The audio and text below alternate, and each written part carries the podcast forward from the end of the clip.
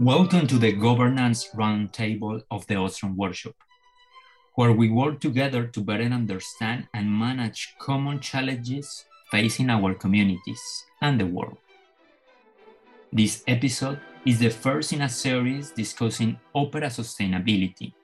I think that now is the moment to push a lot, because uh, the traditional the way. way of doing theater, concert, and so on, it's, in my opinion, it's going to die in maximum twenty, thirty years. We have to find new concept of doing things. Otherwise, uh, we will not have publics and audience, I mean.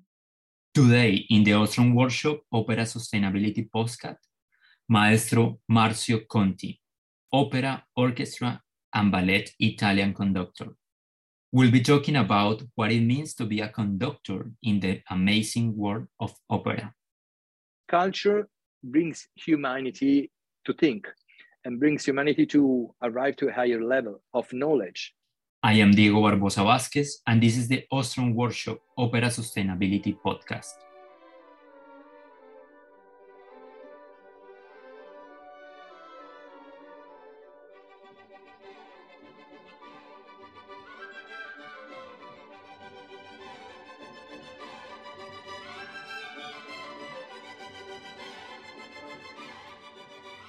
Talking about developing continually, let's talk about a little bit more in depth about each of the things. First, about the orchestra.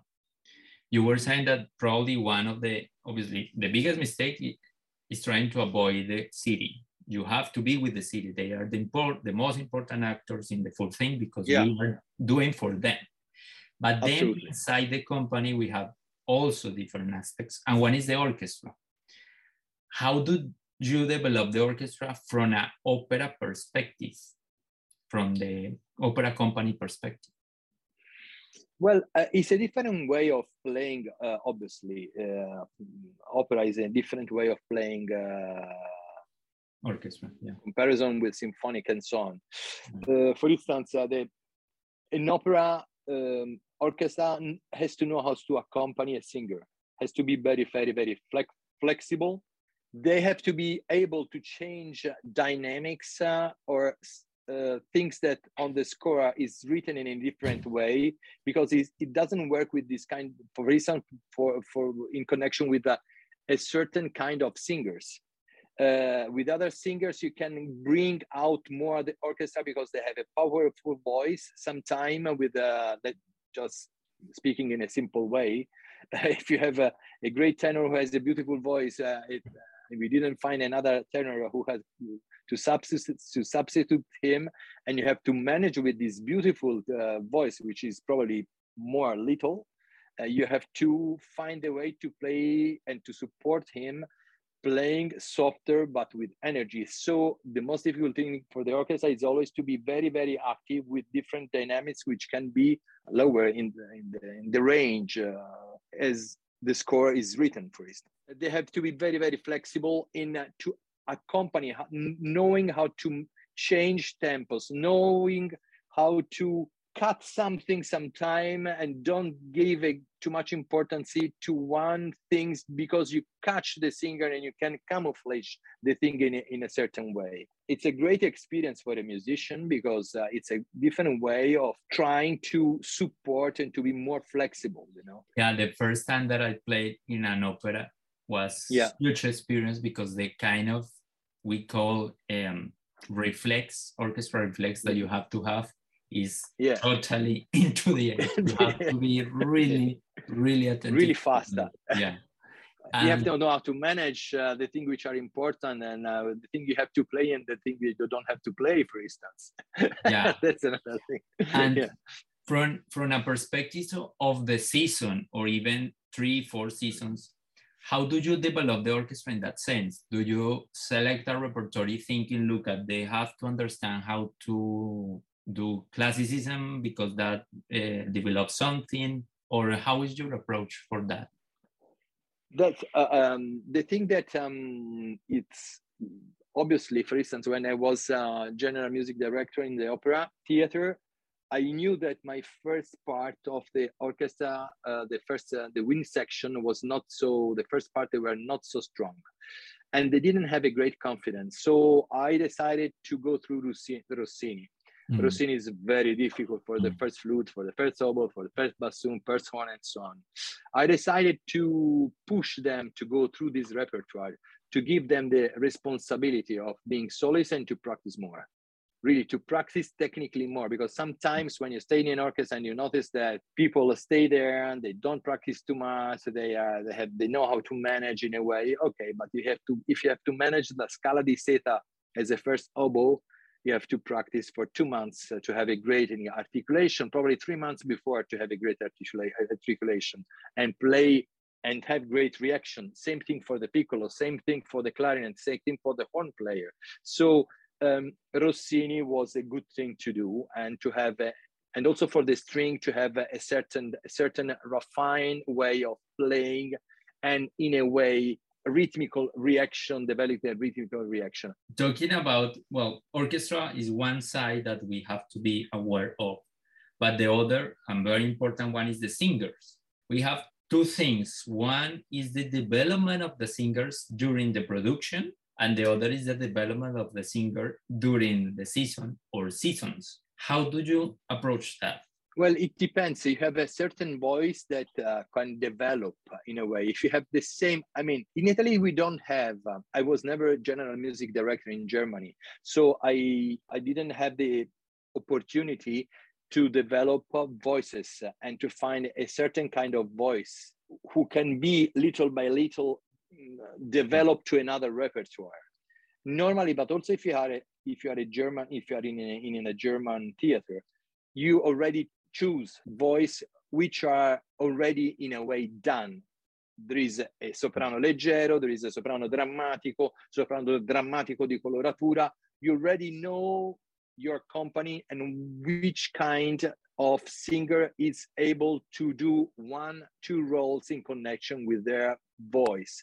Then if you see a developing of the voice, you can notice, you can make a change. So for instance, a soprano leggero can uh, arrive in three, four years, uh, five years to be a lyrical. And so you can start to give from the Rossini or Mozart repertoire, you can go to Traviata, for instance, for a soprano. Mm. So you see the change uh, of mm. this kind of uh, uh, singers you have in, in a company. Obviously, in the, all the other theaters of the world, apart from Germany, in which they have the a permanent uh, opera company and some few other places, um, normally in the whole world, you choose for the repertoire, you choose always people who are ready to do this kind of repertoire. So it's not your obligation to develop them. The only thing that uh, it's your obligation is to bring them to have, uh, during when you choose them and you, you choose uh, a repertoire and you choose an opera and they are the singer of your production, you have to bring them to interpret the opera with the, the idea you have. And it's always a compromise because uh, it's a compromise because you, the general music director or the, um, has an ideas and he has to push to have this kind of reaction from the singers. But if you see that there is a limit, sometimes you have to try to help them. So it's always a compromise between your ideas and what they can do or what they want to do. So um, to have a good result, you have to bring enthusiasm inside the company. And if you have this kind of uh, uh, going together, all together to a direction, you can find a way to arrive to have seventy percent, let's say, of what you have in your head. And if you have, believe me, Diego, seventy percent as a result in an opera is a lot. Sometimes you have to be happy to have fifty, sometimes, yeah, of what you have in your mind before going uh, yeah. on the stage uh, with the singer and then with the stage director, which can create trouble. Yeah, yeah, because we call in economy that polycentric governance, because there is not yeah. only one head in the opera, there are multiple heads, and yeah, what yeah. we do is trying to collaborate together and find the the way for all. That means obviously cannot be one. that's, yeah, that's it. That's, that's that's it, and that leads me to my next question. That is, one of the most complex situations are the conductors. How do you train conductors to to learn opera? Because they usually there is a saying, and you say me that that. you have to know the opera, you don't study opera. Therefore, how the opera companies train in a way, or how the field train the new conductors? Normally they don't care too much about this side. There is not a, an idea of this. It's just in connection with the principal uh, uh, conductor or the general musical conductor who decide to have assistants, but they are, you are not obliged to have them. Normally they have some assistant already inside the theater who are following the thing, saying to you the equilibrium, person like El Maestro di Palcoscenico, Maestro Accompagnatore, you know, the person who prepares the singers is always things behind with you, suggesting things and so on. But you don't have assistants who can change. Uh, Sometimes you can have, you can obviously have assistants, but it's not an obligation. It's in connection with you, if you want to have or not. There are conductors who wants to have, other conductors who doesn't want to have it. So Uh, training in opera is the one, one of the most, uh, how can I say, uncontrolled thing you can uh, you can have be, because you, you're not obliged to have assistants. In uh, a German opera, obviously, you have uh, the principal, uh, uh, the general, and the, the second one, the Kapellmeister, and the Kapellmeister, they are following the thing. So as you see, the structure is uh, for them to learn opera is to accompany singers uh, with piano, and then to stay there, to follow their the principal conductor, to learn from his way of uh, doing the rehearsal, doing uh, the stage rehearsal, and then the performance. Uh, and little by little, they understand how to manage the whole huge stuff. There is no, in a way, a school of that. The only really good school is the practical school. school stay behind the principal conductor and learn, and stay with the singers and teach to them, and then bring them to the stage, and then follow them on the stage with the principal conductor. What is he doing, what you like of him, what you don't like of him, probably you could do in a different way, and you have ideas that if you have opportunity and the chance, you will apply when you will you will get your opportunity.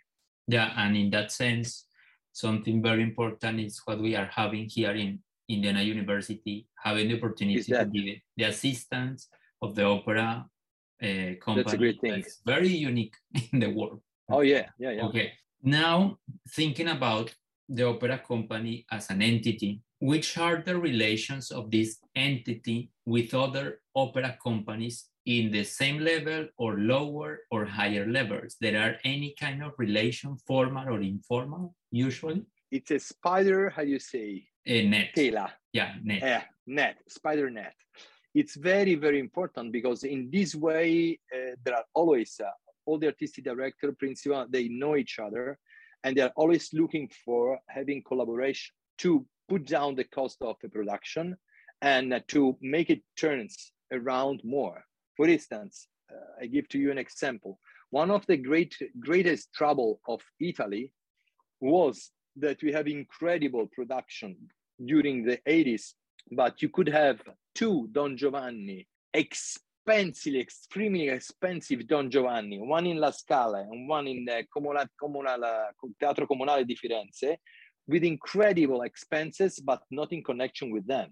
While this lesson, now having less money, taught us that we have to make collaboration and not having three or four, or like we had seven Don Giovanni at the same time in Italy, but have just two, for instance, who turns or one who is turning. Because in this way, you save money.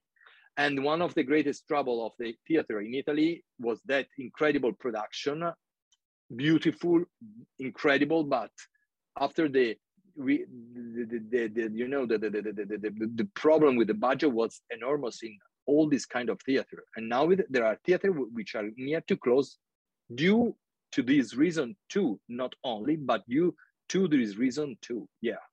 And in that sense, these kind of collaborations are touring the, sh the same show, or how it works? Yeah, for instance, uh, in Italy, we have two different kind of level. We have the anti, which are La Scala, the main one, and then we have Teatri di Tradizione, little one, theater, more little, but you know, Italy has also theater, mm-hmm. incredible theater with Italian style, just in, in a building for ten people. I mean, it's unbelievable. We have, uh, it's a jewel, it's a patrimonium of artistic patrimonium of the humanity in, in this way, yeah. in this sense. the biggest theater like La Scala, like San Carlo, these are enti, okay? These are the major one. I teatri di tradizione are uh, little theater like Lucca, for instance, uh, Donizetti di Bergamo, but I mean, Teatro Donizetti di Bergamo is an incredible theater. Bozen Theater, Ravenna, I mean, there is a lot. All these uh, little theater are obliged, in a way, to collaborate each other and to create a connection of titles, uh, to make it turns and to save money, to have really high, high level production of operas. That's the reason why I can say that in Italy we have really incredible production in op of operas, also in little theater, because we need to have that. We have a great tradition for that. And we have also this kind of collaboration, which brings to have great conductor, great um, stage director, and good, really good singer also in the in the regional. And in that case of the collaboration, what is the people that rotates? The full artistic team? The, the artistic team is quite the same. Normally you can change something. Uh, the, there is uh, the, for instance, I did with, I remember a Bohema with uh, Aldo Tarabella connection. We did like uh, forty performances in, of uh, in, in different, in the main different uh, theaters. Yes, and in two the... years. Yes, oh. And the the, the state and the, the the orchestra was always the same, turning with us. And the, the, the, the singer were always the same. We changed just one or two, but I mean, really high level and uh, good theater, good, good, good, good, good theater. I mean, for instance, in Ravenna, the artistic director is the wife of uh, Riccardo Muti. Uh, she is very, very famous in a way. She's the, the great shoulder of Riccardo Muti, yes. And in that sense, the people that is in the theater, the people that works in the theater, that are for each theater, they stay, but the full artistic group is what is touring, right? Yeah, yeah. Okay. So, for instance, mm-hmm. uh, the theater of um, Ravenna can say to you, we have a wonderful uh, Donizetti Elisir, and you in Lucca, you can say, we have a fantastic Puccini. Oh, yes, you are interested. Okay, you take that, we take that, and then let's try to find other theaters together to make uh, other connection. And in this way, you build Uh, the, the the season through the connection of the of the of the production. Yeah, sometimes you arrive to do good things. Sometimes is a mess. Yeah, I imagine that. And and that things, that kind of collaborations are are rules at this moment in Italy. Legislation or is something like. Well, I mean, I have to say to you, it's more than ten years, fifteen years that I'm not staying anymore in Italy. Uh, I, yeah. For a um, choice. I am not conducting in Italy since uh, more than uh, now fifteen years, I think, something like okay. that. But um, quite, yes, quite fifteen years. Uh, but I, the things are going on in this way. Yes, the things are, are going on in this way till now. Yeah, yeah. That, yeah. That's very Even, that's interesting, but it's it's uh, it's a thing which needs to be renewed too.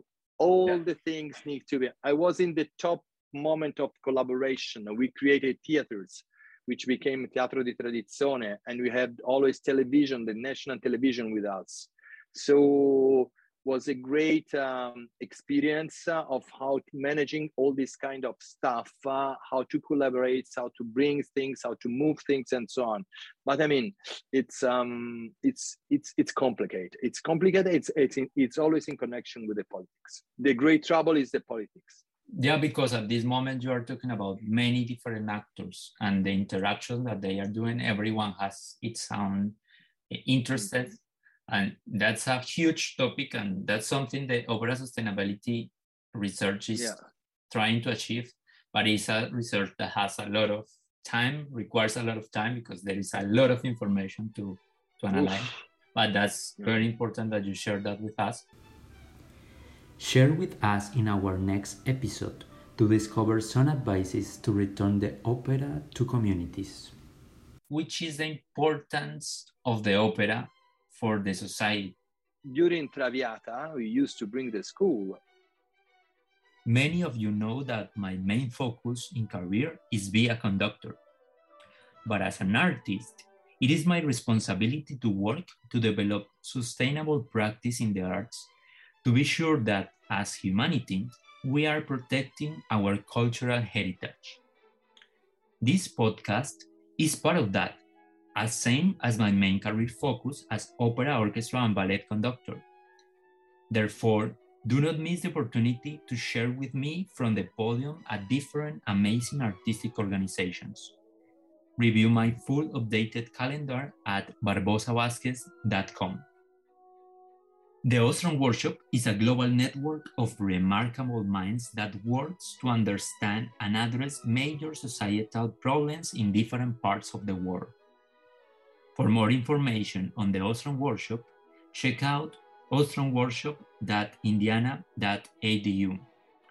Most of the events are open to the public and are also available via Zoom and YouTube.